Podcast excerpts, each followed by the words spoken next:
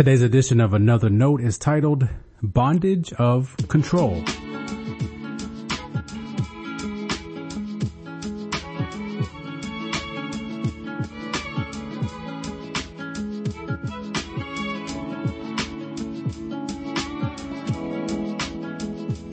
Our scripture reference today is Luke chapter 13 verses 18 through 21. As always, may the Lord add a blessing to the reading and hearing of His holy word.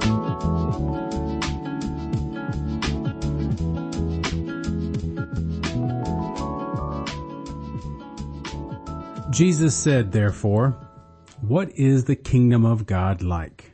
And to what should I compare it? It is like a mustard seed that someone took and sowed in the garden.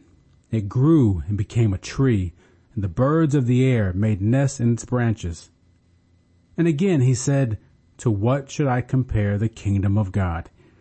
It is like yeast that a woman took and mixed in with three measures of flour until all of it was leavened. This is the word of our Lord. Thanks be to God.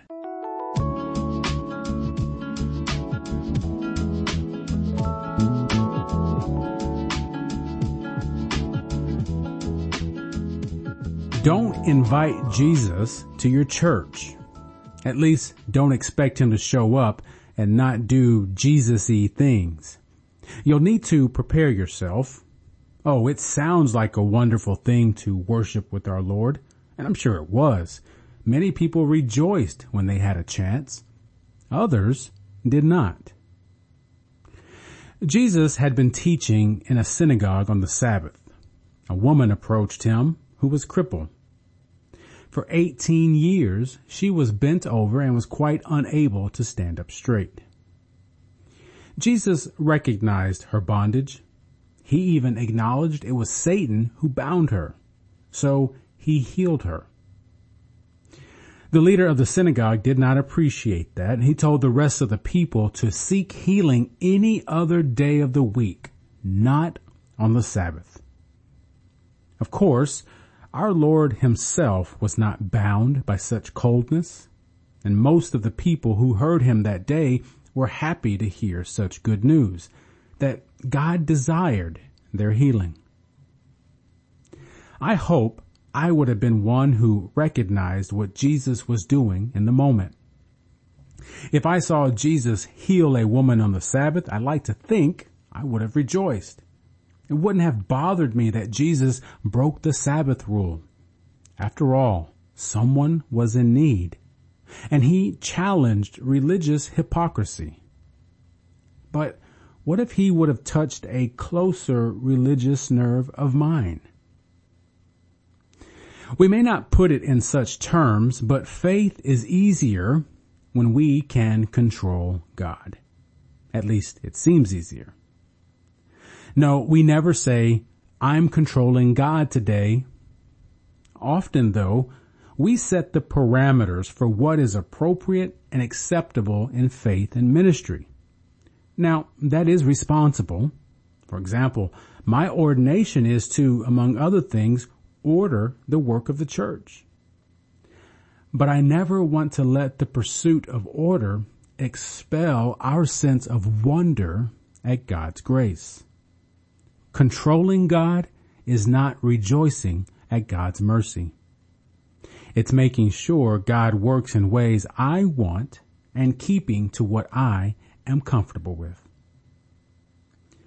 That day at the synagogue, Jesus went on to offer two images of the kingdom of God.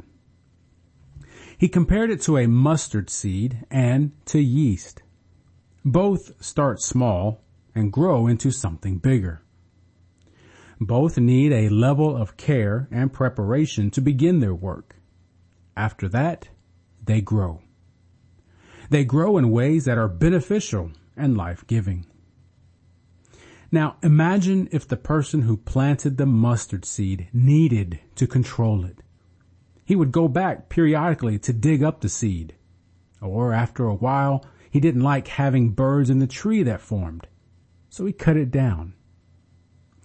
Or what if the woman kept opening the oven before the yeast did its work for bread? such is our faith when we won't let God free us from the bondage of control. Stay blessed. Thanks for always supporting Another Note. This is our daily devotional. I'll keep writing and recording as long as you keep listening and we keep growing. If you ever find another note on iTunes or anywhere else podcasts are available, make sure to leave a review so others can join us.